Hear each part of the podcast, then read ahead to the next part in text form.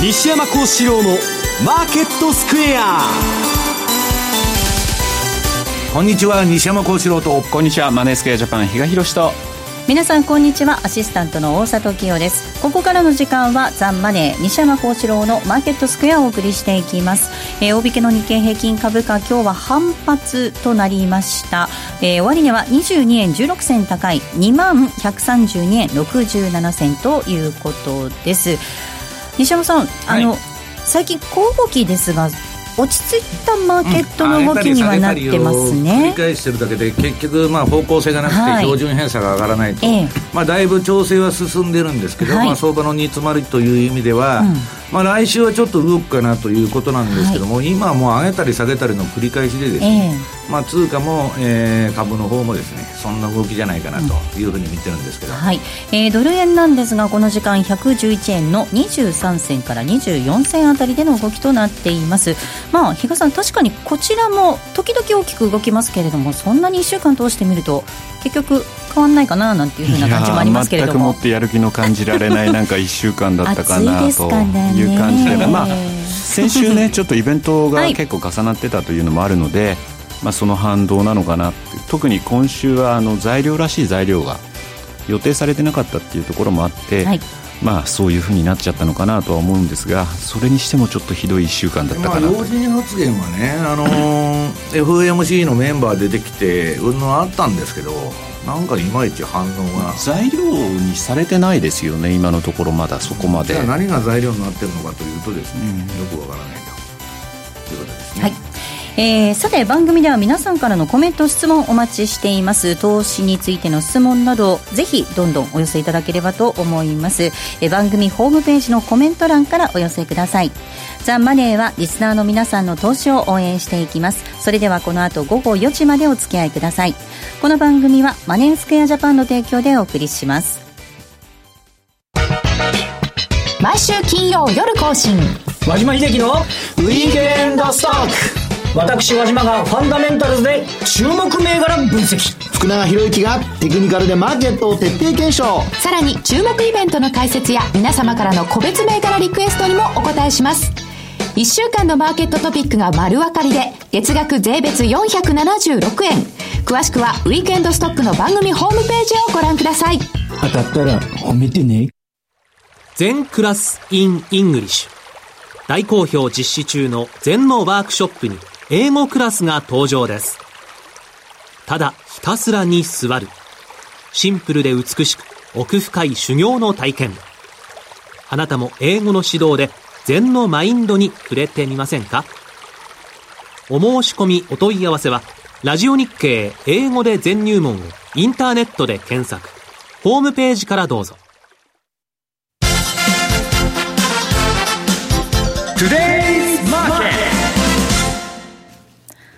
トゥデイズマーケットです。まずは今日のマーケットを振り返っていきましょう。大引けの日経平均株価、先ほどもお伝えしましたが、反発となりました。えー、小幅反発です。終値は22円16銭高い2132円67銭でした。高いところでは2152円58銭つけました。えー、東証一部の売買高概算で20億、えー、あ、失礼しました。売買代、えー、高なんですが、15億3220万株、売売買代金が2兆114億円でした。えー、そしてトピックスも小幅値上がりです。0.96ポイントのプラス1611.34となりました。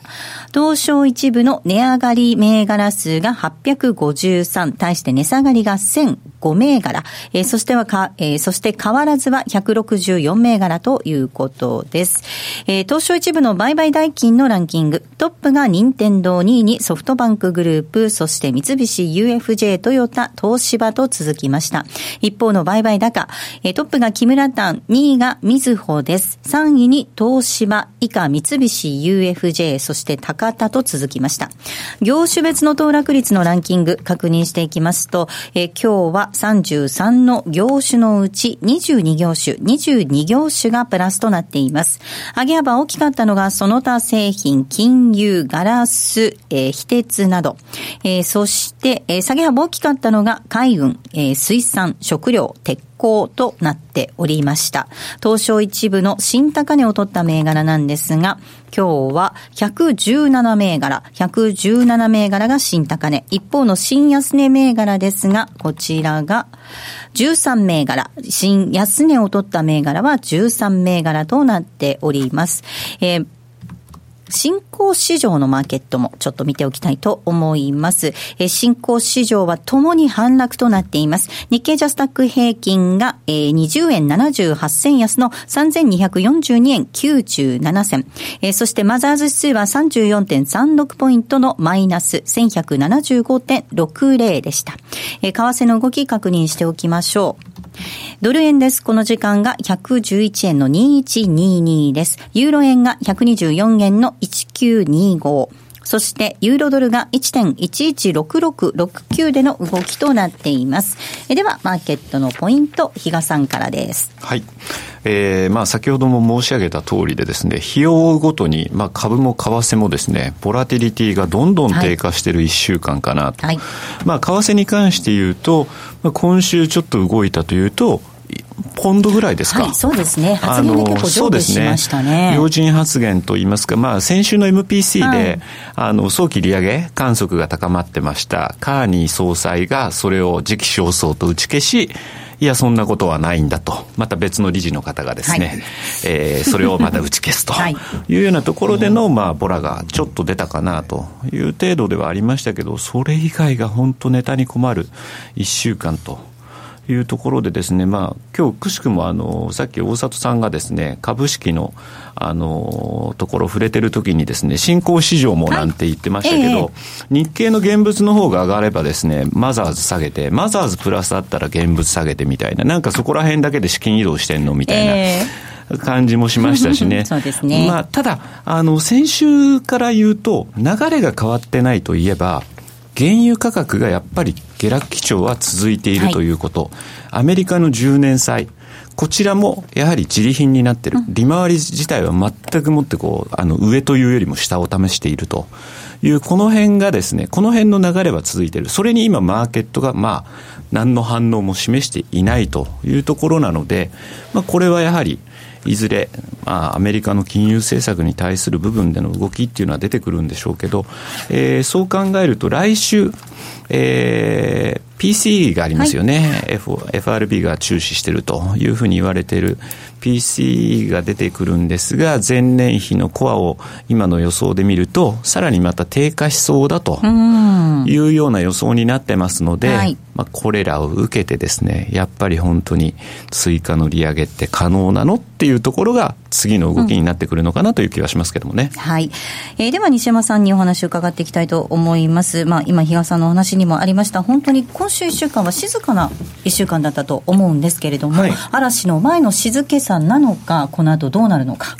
いや、まあ、あのー、この放送でも言ってますようにね、あの、前回の雇用統計が出たあたりから、はい、まあ、ずっとあんまりいい相場じゃないと。で、私はもう、冷やしでトレンドが出ないんだと。で、やるんならまあ4時間以下だと。まあ今日も質問たくさん来てるんですけど、はい、その、えー、いう感じで短期のタイムフレームでやりましょうと。ただ、冷やしでトレンドが出てない相場というのは、当然4時間でも1時間でも、うん、えー、15分でもトレンドを持ちにくいということでですね、まあ、いわば小すくい相場をやるだけの話だと。小すくい相場小すくい相場というのは大きいのを狙うんじゃなくて、ちょこちょこちょこちょこですね。うんうん大阪さんは相当頻繁に売買しておられるみたいで、ツイッターとかにも売買記録ばっかり載ってるんですけど、今週は今度動きましたから、まあ、そういうね、まあ、積極的なアクティブなトレーダー以外はですね、その冷やし見てると、毎日同じ相場だと、もう寝てるのがましだということになっちゃうわけです。だからまあ収益機会っていうのはどこにもあるんですけど、それにしてもですね、えー、まあ、前回の放送でも言ったと思うんですけど、まあ、あのー、ドル買いのトレンドが出てるんだったら、ドル買い、ドル買い、ドル買いと。はい。で、ドル売りのトレンドが出てるんだったら、ドル売り、ドル売り、ドル売りっていうのが、1時間足とか30分で、まあ、あの、普通は続くわけですね。そのトレンドが出てる相場っていうのは。はい、で、今ないから、トレンドが、方向性が相場がないから、ドル買いになったり、ドル売りになったりですね、円売りになったり、円買いになったりすると、株も上げたり下げたりですね。で、もうこれ、まあ、あの、こんなこと言ったら、まあ、結構不損なあれなんですけど、こういう相場になるなっていうのは、雇用統計の後から、あの、30年ぐらい相場やってるとですね、大体しょうもない相場になるなっていうのはわかるんですよ。で、ただ来週はちょっと動くと。来週は、えー、株もちょっと危ない場面があるかもわからないし、ただ、まだですね、えー、これ今日のテーマで8月相場にご用心っていうのをやるんですけど、本格的な大きな下げは来ないだろうと思ってるんですね。で、あのー、まあ、短期で標準偏差ボラテリティトレードをやってるのがまあ一番いいんですけど、あんまり動かないんでね。これあのー、私がこの前出した DVD に ATR チャンネル中、あのー、テクニカル、アベレージトゥルーレンジの、えー、バンドですね。はい、これを搭載してるんですけど、まあこれで今逆張りやってる人が結構儲かっとるというのが私のところ来ててですね。まあ確かにいいところで止まると。はい、この ATR チャンネルっていうのも一切最適化してなくて、はい、同じ幅のバンド出してるだけなんですけど、大体どの商品でもまあそのある一定の幅に収まると。で、逆張りが好きな人はそういうのでちょこちょこちょこちょこやってるということでですね、えー、いずれにしても大きな変動はないと。ただ、通貨を今やるんであれば、はい、今日あの番組資料に持ってきてですね、はい、えっ、ー、と、この、ツデイズマーケットのテーマが、えー、これ通貨なんですね。そうですね。投資妙味のある通貨ペア、何かあるかなっていうところですね。あの、だからそのポンド、はい、ポンド円、えー、ユーロ円、5ドル円と、はい、そのぐらいしかないんですね。で、このところちょっと5ドルが、はいトレンド出てたんでしたっけ、まあ、冷やしで、うん、で、また反省しちゃったと。はい、9位の方が、あの、先週私多分、オセアニア通貨みたいなこと言ったら、はい、その流れで9位がまだしっかりかなっていう、今週もそんな感じはありましたね。だけどね、なんか、私が見てると、ニュージーランドってね、あんま波形が綺麗じゃないんですよ。そんな気がしません。どうしてもあの原油価格が下がっ 綺麗じゃないですか。そ うでもないですか。なあ、綺麗っていうわけ。9位ドルドルですけどね。ああ、9位ドルの方ね。はい。9位ドル円だとちょっとっていうところもあるんですかね。ちょっとというところはあったんですけど、はい、まあ、どっちにしたってですね、あの、そんな大きな大相場を狙うようなあれじゃないということでですね、で、何やってるかっつったら、まあ、あの、ちょっと動きそうなものというとですね、はい、そのポンド円、5ドル円、ユーロ円と。で、これね、もう株も共通した現象なんですけど、はい、その相場のトレンドの発生っていうのはね、まあ私が番組資料で出してるチャートで言うと、その26の標準偏差と、えー、14と8の ADX、はい、これの3本が低い位置から一緒に上がると。いう相場がいい相場なんですね。はい、そういう意味では、まあこれあの、ポンドの冷やしと4時間足が出てるんですけど、はい、まあまだ、あの、まあそんな大きい相場じゃないんですよ。ちょこちょこやってる分にはいいかなということなんですけど、あんまりね、あの、どういうんですか？まあ悪くはないんですけど。はい。なんかね、こう、期待値のない相場。期待値のない相場。はい。はい。まあ、もうち、ちょっとやったらまたすぐ反省みたいなことになっちゃうと、いうことでですね、まあ、えー、相場の方向性がいまいちもやもやしてると。ただ、そのリスクオフにはまだなってないんで、はいまあ、なんかあったら株も買おうと。で、まあ、為替もですね、円安になるんだという、まあ、雰囲気はあるんですけど、まあ、相場自体は伸びないだと。で、ドル円で言うとですね、112円台から上が結構また重いみたいな感触になっちゃってますんで、まあちょっとですね、こうしばらくこういう模様眺めか短期のトレード以外は、えー、何も相場はですね、えー、どういうんですか。まあ相場で収益を上げようと思ったら、そういう小さいのしか今ないんじゃないかなと。で、それで深追いして、よく書いて持ってると、全部いいてこになっちゃうという相場なんですね。こういうの気をつけないとですね。で、明らかにもうバージアン、あの、この前の前回の雇用統計から変わったと。で、このもやもや感っていうのは多分7月中も続くかもわからないんですけど、もやもやして相場が上に行くのに失敗すると、株も円安も行ききれないと。いうと、私は8月に反省する相場が来るんじゃないかなというふうに今思ってるんですけどね。今、株っていう話出てたんですけど、あの、確か外国人投資家の動向、はい、見てると、ずっとこれまでって買い越しだったはずなんですよ。えっと、直近、昨日出たやつですかね、売り越しに変わったっていうのも、何かそれが一つのきっかけなのかなと。にならないといいなっていうか、来週以降、ちょっとそこら辺がまた気になるようなところでもありそうですよね。来週以降っていう話で言えば、比嘉さんが先ほど PC がありますよっていうこともありましたけれども、はい、その原油価格の動きもね、ちょっとね、注意が必要なのかななんて思いますけど、だからそこに対して今、市場が反応してこないじゃないですか、えーはい、これだけ大きく下げて。そうなんですね。目先多分40ドルぐらいまで下げても不思議じゃないみたいな、そんな感じになってるにもかかわらず、全く動かない。だからこれね、ちょっとやっぱり相場、よく西山さんの言葉を借りて言うならば、はい、相場なめてんじゃないのみたいな、そんな感じがする今、雰囲気ですよね。まあ、あの原油はね、あの、はい、もうあのリグの稼働がものすごく増えて、シェールの。うんで、シリアが増産だなんだかんだっつって、オペックのね、あれも全然まあ、あの、聞いてないと。はいいうことで、これまあ今ぐらいのレベルだといいんですけど、また30ドルとかそういうことになってくると、またあの、いつぞやのですね、オイルマネーの売りで1月相場が急落したと、えー、いうのがあったんですけど、今一応中東もね、ちょっと問題抱えている時期ですもんね、まあ、サウジがいろいろ引っかき回してまして、まあ、対イランの戦略でね、ごちゃごちゃしてるんで、地政学もそのあれですし、ただ、そんなことはですね、今の相場は総楽観ですんで、なんかことが起こらないと、何にも聞かないと。いやでも何、何だったらじゃあ動くんだろうっていうぐらいに。いや、それがバブル末期の相場の特徴なんですよ。89年ですよ、日本の。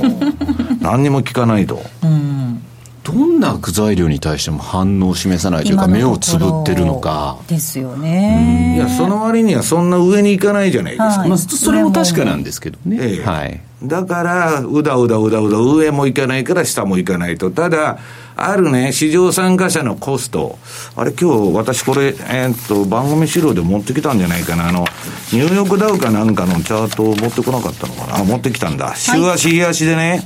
まあ移動平均リボンっていうのは引いてあるんですけど、ここ割ってくると市場が騒ぎ出すんですよ。その上にあるうちは何も騒がないと。これですか、はい、フィルター付き逆張りシグナルと書いてある。ニューヨークダウ、日足、週足のチャートがね、番組資料に上がってるんですけど、はい、市場参加者のコスト割れになると、うわーっと、ここ2、3か月ぐらいのね、うん、えー、市場参加者のコスト割れになると、ことが起こると。一斉に投げが起こると。このチャートで見て緑のラインですか？ここ割ってくるとっていうとこ。れは200日の EME で。赤のバンド、リボンの一番下じゃないですか、はい、今のうちはね、この、えっ、ー、と、200日の、えー、指数平滑移動平均のフィルターをつけた、はい逆張りのストキャスティクスのシグナルに従ってるのはずっと儲かってるんです、冷やしも。えー、で、えー、まだ買い方優勢のマーケットがずっと続いてるんです。はい、だから私、あの、皆さんね、資料でこのリボンを割ってきたら、初めて、あれなんですけど、まあ、リボンって言っても相当下の方まで、はい、あのー、週足なんか走ってますんでね、えー、まあ、日足で見ていただきたいんですけど、それ割ってこない限りは、そんなでっかい下げにつながらないということなんですね。はい。まあ本当に相場、あの、こう、航空機が続いてたかと思うと、ある時突然動き出しますので、ぜひね、はい、注意をしていただきたいなと思います。えここまでは、トゥデズマーケットをお送りしました。ここで新刊株式 CD のお知らせです。杉村富夫 CD マガジン6月号。やはり元気な小物に的を。富を生む新成長株投資。好評発売中。CD60 分。お値段は税込7560円。送料が別途かかります。詳しくはラジオ日経ネットショップサウンロード。または電話0335954730まで。突然ですがクイズです。毎週水曜夕方4時からの番組といえばヒントは福永博之さんと津田まりなでお送りしている番組です。世界の株価で。儲けるぞ。ブー世界の株価指数にスポットを当てインデックス投資マスターになることを目指した番組です。世界の株価で。ミリオネア。ブー。世界の株価で。資産運用。ピンポンピンポン正解。世界の株価で資産運用は毎週水曜夕方4時から放送しまになる。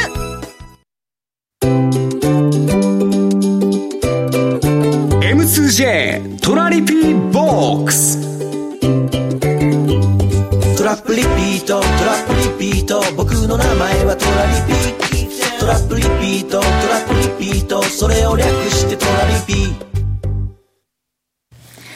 M2J トラリピボックスのコーナーです。この時間では皆さんからいただいた質問を紹介しながら進めていきたいと思います。今週もたくさん質問いただきました。ありがとうございます。まずは、えー、ペンネームリスキーさんからの質問をご紹介します。えー、株価の大幅調整はもうすぐはてなということです。えー、先の FOMC でアメリカが FF 金利を上げ、年内もう一回上げるからドル高、過去円安が進むと単純に言っている方が多いのですが、本当なんでしょうか？えー、ドル指数は下げているように見えますし、アメリカの10年債の金利は上がらず、2年債の金利はやや上昇し、イールドカーブがフラッティング化進行しています。え最近の経済統計も冴えません。これはやはりアメリカ景気は後退期に入りつつあることを示していると考えるのが妥当だと思うんですが、株価の大幅調整はもうすぐなんでしょうか？ということです。私はね、この前ある勉強会に参加したら、アメリカの景気はいいというデータばっかもらったんです。家計資産から何から。で、えー、っと、今日だったかな、あの、マーク・ファーバーのレポートを読むと、家計が傷んでて、まあ、賃貸の家賃のあれもすごい、ここ2、3年上がってますし、すごい家計が苦しいと、私はそっちの方が本当だと思うんですよ。だからトランプが大統領に当選したんですから。だから、あの、統計とかね、軽量経済学をやった人っていうのはもうピンとすぐわかるんですけど、統計なんていうのは作ろうと思ったらいかようにも作れるんです。で、今ね、あの、向こうのゼロヘッジというサイトを中心に、アメリカの経済指標が粉飾されてるという記事がしょっちゅう載ってるんですよ。で、何が本当なのかっていうのはですね、わからないと。日本も景気拡大の50何ヶ月目に入ってると。誰か給料上がってんのかと。えー、比嘉さんが PC の物価指数が来週発表すると。何にも上がってません。PC は下がってます。うん、食品コア、えー、食品エネルギーを除くコア指数も総合も両方下がってると。でね、車もね、もう全然ダメだと。はい何がそんな景気いいんだというのがいつでもまあ私の実感なんで、ただまあ結局そんなもんは作り方によってどうにでもなるという指標なんで、何にも当てにしてないと。でまあ今週のレポートに書いたのは、失業率が上がってくるとまずいだろうと。はい、で、失業率の、あの、今ね、段階の世代が退職したり、その、あ、向こうのベビーブーマー、はいね、いろんな要因で職が行かない人が増えたとか、はい、失業率は下がらないんですけど、まあ、失業率よりも、あのー、えっと、セントルイス連銀のパートタイマーの失業率が出てるんです。パートタイマーにかけて。これが一番早く来るんですね。で、これがやばくなってきたら、いよいよ経済指標はやばくなってくると。ただね、株価っていうのは皆さん普通、あの、先見性があって、経済に先駆けてですね、動くもんじゃないですか。今、アメリカの景気指標が、悪くないから下がらないって全員言ってんですよ。株式評論家とかそういう人は。景気は悪くないんだと。知ったらですね、株価なんていうのは遅効性の指標じゃないですか、それ。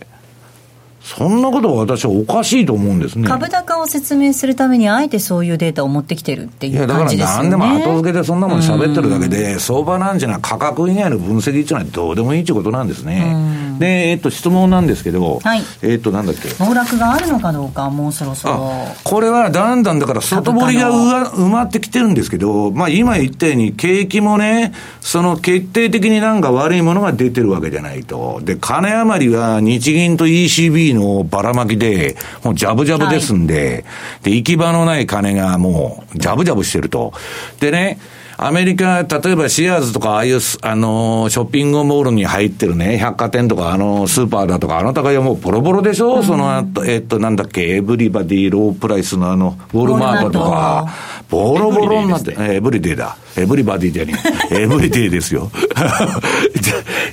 皆さん全員ロープライス それは今の経済のことですか、ね、そうです。いや、それはまあいいんですけど、はい、ボロボロになってる一方でね、アマゾンがあの、いい企業を買収したんですよ。あの、ホールフーズでしたね。えー、あれはね、単体でも買える銘柄なんですよ。それこそキャッシュフロー的に言ってもね。どんどんねで、まあ、それは、そういうところが、伸びる一方で、既存のとこはボロボロになってる。これ今の世の中と一緒で、えー、っと、一部の人だけ大金持ちになって、その他大勢は全部貧乏になってると、格差の拡大ですね、世界的に訪れてる。株もですね、そのファングとか、えー、マントですね。今言ったアマゾンなんていうのは、1997年の上場以来、えー、年平均30何パーセントでずっと平均すると来てて、えっ、ー、と、上場の時に買った人は3万8000何百パーセント。3万8000パーセントですよ。欲しい。はい。だから、米国株っていうのは、もうグローバルスタンダードを握ってる企業が多いんで、まさに帝国みたいな企業があるわけですよ。グーグルにせよ、アマゾンにせよ、ほっといても金が入ってくると。だからまあそういうとこだけが強くなってると。だから今の景気がいいのか悪いのかなんていうのはね、まあ一部だけいつでもいいんですね。はい、で、それ、その他はほとんど悪いと。いうのが実態なんですね。で、これが、この質問に来とる事態が表面化するのは、私は8月じゃないかと。これは後のコーナーでやりたいと思います。はい。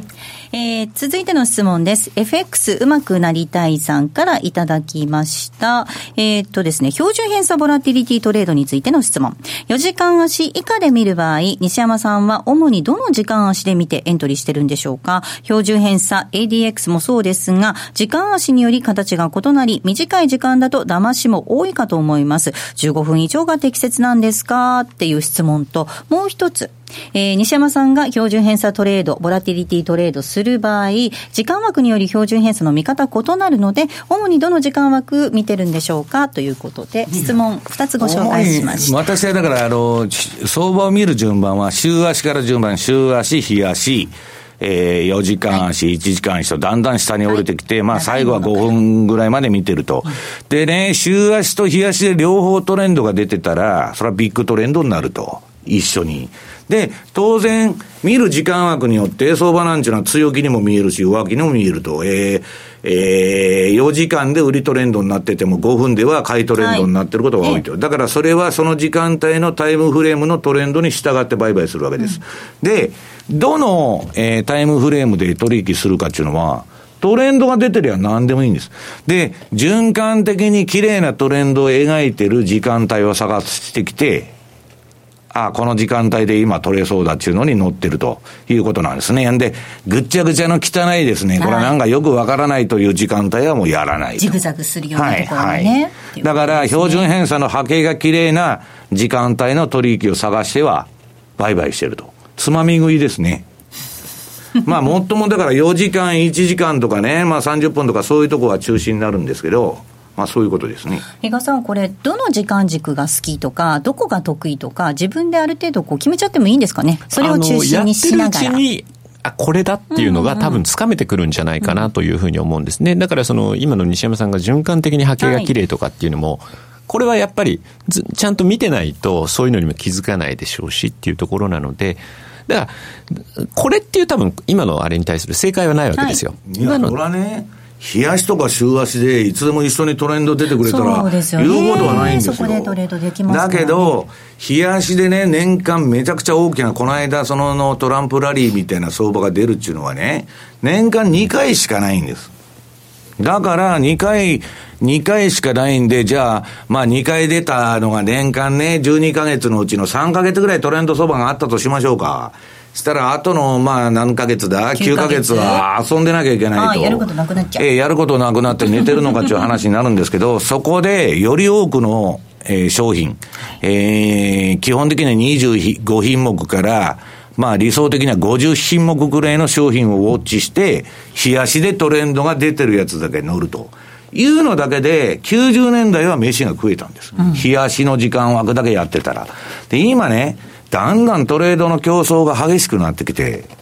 そういう短いのでちょこちょこやったりしてパフォーマンスを上げていかないと、丁寧な相場とかね、お行儀のいいことだけやってては儲からないんです。はい。はい、だからいろんな時間帯で参戦しているということなんですね。つまみ食いしてもいいわけですね。はい、もう一つ質問紹介します。えー、暴落相場が来たとして、各国の株価指数売り、円買い、ゴールド買いなどを考えています。一番値幅を取りやすいの、なんだと思いますか？ということで、備えてますよ、暴落に。株の売りトレンドがが出たら株売るのが一番いいんですね。はいはい、で、横っちょのもん、これが下がるからこっちが上がるだろうと。それは風が吹けば桶屋が儲かる式の発想っていうのはね、えー、下手するとボケと掘りますんで、素直にトレンドが出てるやつに乗るということですね。必ずストップを置いてくださいよ。はい、必ずストップを置かないと、えー、何でもそうですけど、えー、逆いった場合の備えもちゃんとして売るんなら売るということですね。比嘉さん、暴落相場になると円買いが進みますよね。はい。今多分、ポジションもそこそこ溜まってますんでね、うん、その反応っていう、反動っていうのは大きくはなると思いますけどね。うん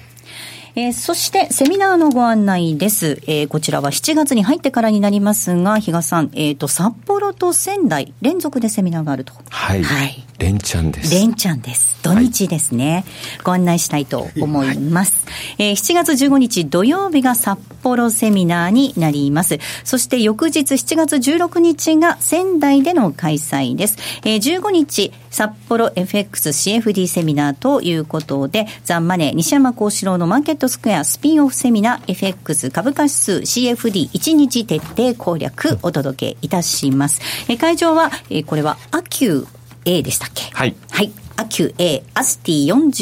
45-1606、えー、札幌駅の南口から歩いて5分のところの会場になります。え続いて16日は仙台、そのまま仙台に移動されてということなんですが、内容はこれ、えっと、基本的には札幌と仙台とはい、同じです。ということですね。まあ、FX も CFD もどちらも1日で学んでもらおうというな内容になります。はい。えー、仙台は会場がトラストシティカンファレンス仙台ルーム、えー、仙台です。トラストシティカンファレンス仙台での、えー、開催となります。えー、詳細ですが番組のホームページぜひご覧いただいて、7月15日が札幌、そして16日日曜日が仙台です。えー、皆さんのたくさんのご応募お待ちしております。ここまではトラリピボックスをお送りしました。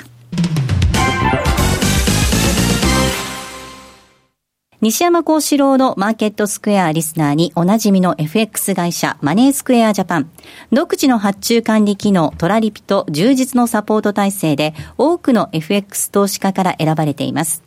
今回そのトラリピがさらに始めやすくなる新しいサービスが始まりました。その名もトラリピフルサポートプログラム。例えば200万円をトラリピで運用した場合のプランを考えてほしいといったご要望から、とにかくトラリピのことを何でも聞きたいといったご要望まで、マネースクエアジャパンの経験豊富なコンサルタントがお答えします。これまでトラリピに興味はあったけれど、まだ始められていない方の第一歩を、トラリピ専門のコンサルティングプログラムで応援します。トラリピフルサポートプログラム、ぜひご利用ください。詳しくはトラリピサポートで検索。マネースクエアジャパンの取扱商品は投資元本以上の損失が生じる恐れがあります。契約締結前交付書面をよくご理解された上でお取引ください。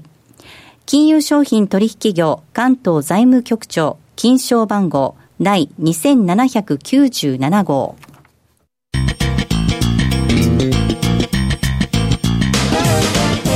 西山幸四郎のマーケットスクエアさあ、このコーナーではマーケットの見方について西山さんにいろいろな角度で教えていただきます。今日のテーマです。7月から8月相場は今年の相場の天王山ということでお話を伺っていきます。はい。まあ、あの、今の相場ね、すごい買い気が強くて、で、まあ、あの、今日、先ほど番組資料に持ってきたようにですね、あの、その、ストキャスを使った、えー、ニューヨークダウの逆張り、はい、日足、週足の、はい、これまあ買ってるのはもう圧倒的に楽な相場なんですね。ええ、で、シグナルが出て買っといてですね、えー、しばらく持ってく、持ってると上がってくるという相場が延々続いてまして、はいうん、まあ私はこれはもうあのフィルター付きの最強の逆張りシグナルだと、まあ特に週足でこれやってたら、あの、いくらでもお金儲かるんだという相場がですね、えー、ここ数年ずーっと続いてるわけです。はい、今までのところは。はい。はい、で、ただね、ちょっと注意しなきゃいけないのは、まあ、番組資料のね、えー、っと、このストキャスティックスですね、週足の、えー、ニューヨークダウの、えー、チャートのですね、えー、中段に出てるストキャスの533というパレマパラメーター。はい。これもう天井圏なんですね。まあこれからずっと上がっていくと張り付いてね、この上で張り付いてジグザグジグザグするんですけど、まあ、そこそこいいとこやってると、とりあえずは。で、まだ上げの形でね、これが下げてうつむいてきてませんから、売っても担がれる可能性があるんですけど、冷やしの方を見てもらうと、ちょっとうつむいてきとるわけです。ギザギザギザ、上の方で張り付いてギザギザギザってやって。本当ですね。はい。えー、日足はもう下に向いてきています。はい、週足はまだ上向いています。まあ、このシグナルが絶対当たるっていうわけじゃありませんけど、来週くらいからちょっとうつむいてきてもおかしくないなと。ニューヨークというかニューヨークダウはですね、これ見ると。これでも一定のライン超えてくると必ずその後下がりますもんね。まあ、あの、張り付いちゃう場合もあるんですけど、特にまあ、週足のシグナルがね、はい、あの、私が関連してるファンドが使ってるその逆張りシグナルで、ただまあ、えー、っと、その、日足のストキャス見てもらっても、ラリー・ウィリアムズのパーセントあるですよ、一番下に出てるのが。は。い、もういっぱいいっぱいなんですね、大体。で、こっからね、わっと上に行かなかったら、ちょっとうつむいてきてもおかしくないぞと。で、それが来週起こるんじゃないかと。で、例によってまた下げるとまた買い立ちる人が来るんですね。もう一回来る、まだ。で、7月もまた、えー、上に戻しちゃって、うだうだうだうだするんです。うだうだするんですけど、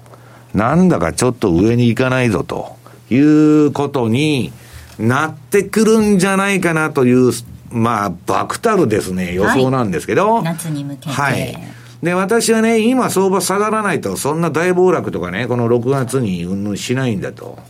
いうことなんですけど、まあ、この7の年の賞味期限が切れる7月の後半から、まあ、相場が伸びないと、8月にね、えー、ちょっとドッカンと来た、来てもおかしくないとんで、それはね、もうあのー、みんな無視してるんですけど、比嘉さんが言うように、FOMC のね、メンバーが出てきて、利上げやるぞ、そら、えー、資産売却するぞと。ね皆さん、今まで資産、あの、資産をね、買い入れてね、金を垂れ流してですよ、金ばらまいて上げてきた相場で、金利も上げてね、資産売却もすると言ってるんですよ。小学生でも下がるってわかるじゃないですか。だけど、今回は違うと。大丈夫だと。まだまだいけるんだと。いうふうになるんです。で、なってるっていうことが重要なんです。はい、それがバブルの崩壊する前提条件、はい、コンディションは整ってきたと。うん、で、一番いいのは相場がわーっと走るのが一番いいんですけど、ファングはもう走っちゃった。ね。後の銘柄なんかどうでもいいんですよ。ファングとマントが走ったことが重要なんです。はい、そうすると、暴落のコンディション、とりあえず、暴落っていうのは暴騰しないと、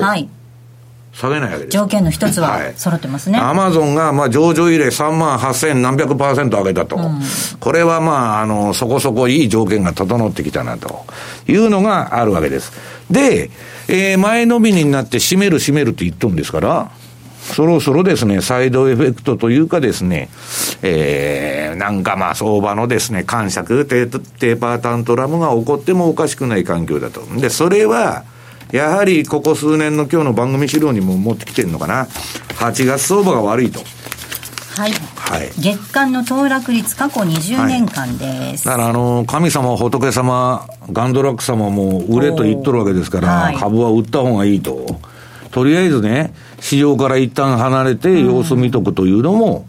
あれだなと。で、またね、えー、秋口に一回買い盤が来ると思うんですよ。はい、そのドーンと、もし、もしドーンと下げ、下げることがあったら、またリバウンドするという流れになると思うんですけど、とりあえずですね、えー、私は相場から一旦離れたいなと。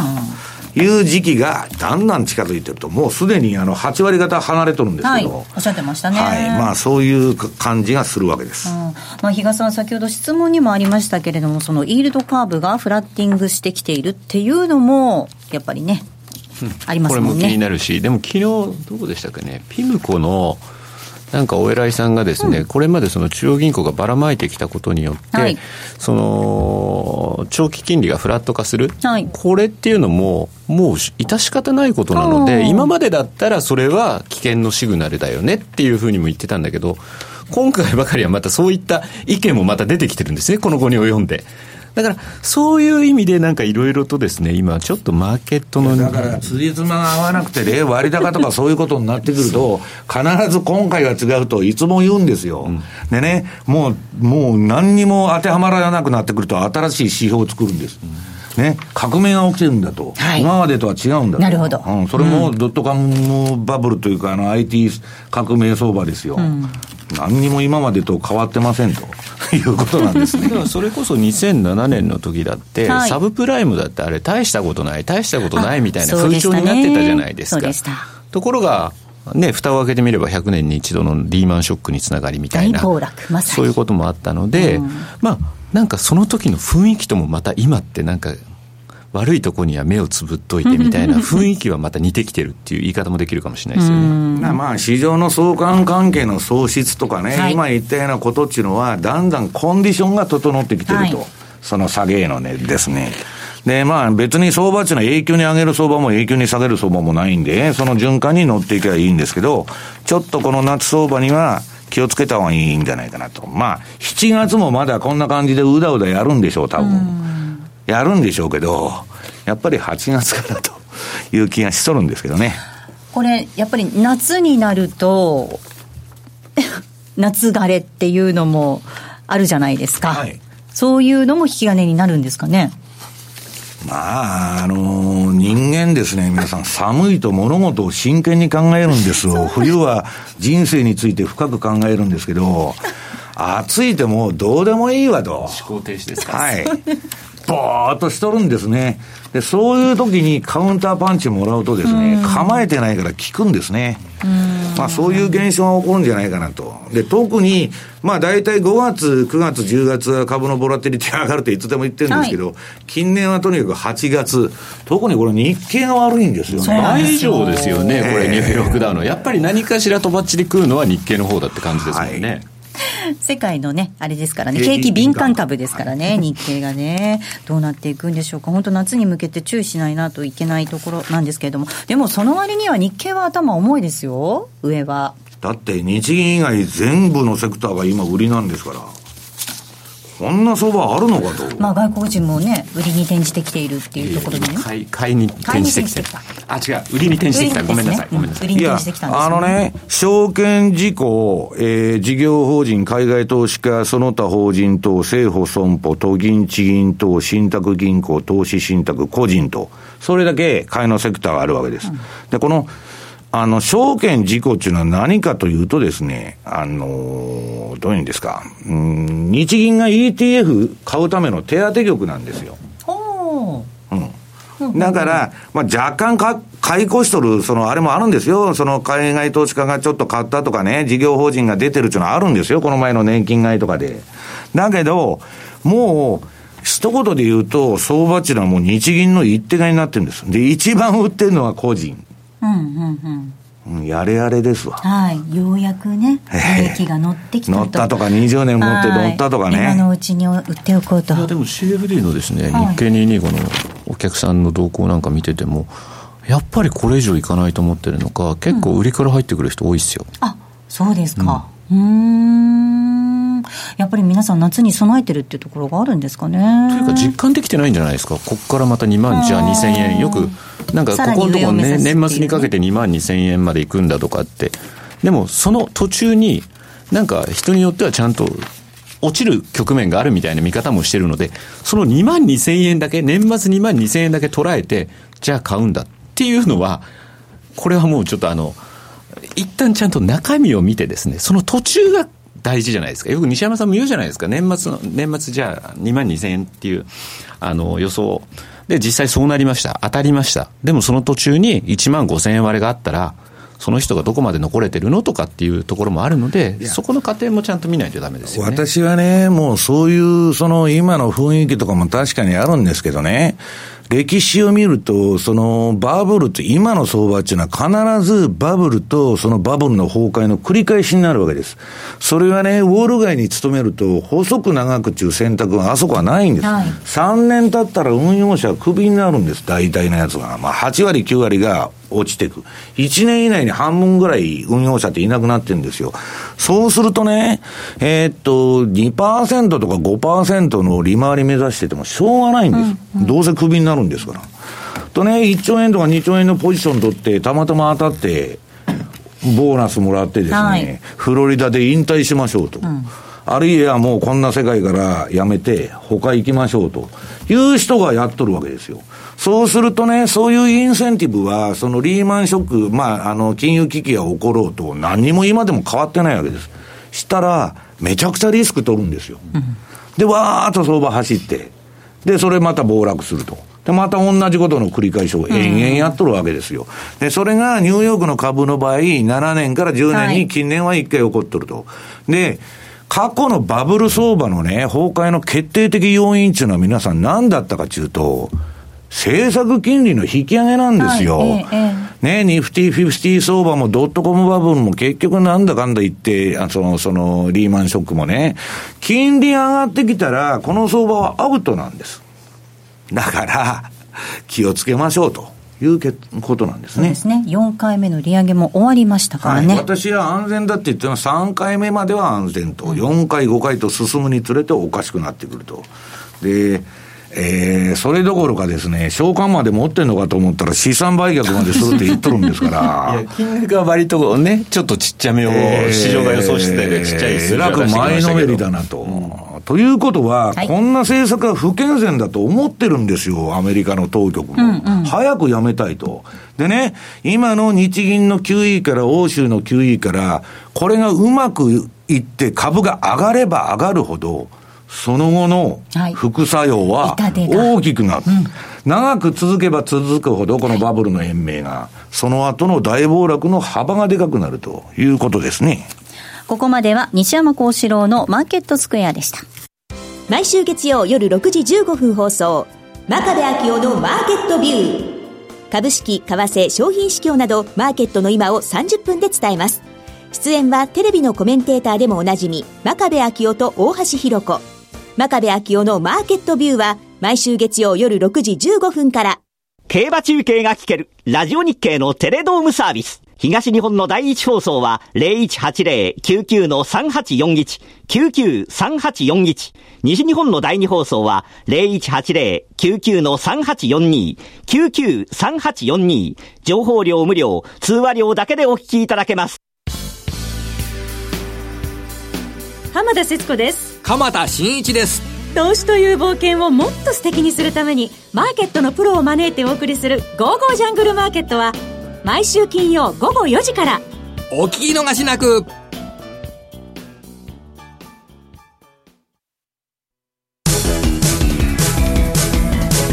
M2J マーケット投資戦略さあ、このコーナーでは来週に向けての M2J の投資戦略を伺っていきたいと思います。比嘉さん、来週はどのあたりになってくるんでしょうか？うんまあ、ちょっと、あの、先ほど申し上げた PC がどうなるか、はい、そこでの反応って、これがでもギリギリの6月30なんですよね。発表が、だからそれまで結構またうだうだした相場になっちゃうのかなという気もしなくもないんですけど、先ほどの西山さんがおっしゃってた、ちょっと来週あたりからその株、あの6月の5営業日って下げやすいと。いうようなこともあるらしいので、それそれで為替もそれに合った反応を示してくるのかどうなのか、うん、そしてまあ月末が近づいてくると、当然20か月移動平均、はい、最近ね、本当にこれ、この近辺でうだうだしてるんですよね、今ちょうどだから20か月が111円の19なんですよ、まさに今のレートともそんなに乖離がないようなところでこう上下動してるというようなところなので、まあ月末に関しては、これの上にいるのか、下にいるのかと。いうところもですね、一応確認する必要があるのかなというふうに思いますね。はい、あと今、ちょっとここであのコマーシャルの時に話題になったんですけど、はい、カナダドルは一応トレンドが出てるというので、まあ、ちょっと利上げの可能性が出てきてるんで、あの原油が下がってる割にはですね、そういう反応になってるんですけど、まあ、とはいえ、西山さんはどうしてもその標準偏差の方、形が美しくないなとも言ってるんで、まあ、あの皆さんも一度そのチャートもですねあの実際見ていただいて、どう思うか、まあ、トレンドはトレンドですね。今買いのトレンドが出てるのは 事実ですね、はい、冷やしで。ここまでは投資戦略のコーナーをお送りしました。さあお届けしてまいりました。西山幸四郎のマーケットスクエアそろそろお別れのお時間です。今日ここまでの相手は？西山幸四郎とマネースクエアジャパン比嘉宏と。大里清でした。さようなら。この番組はマネースクエアジャパンの提供でお送りしました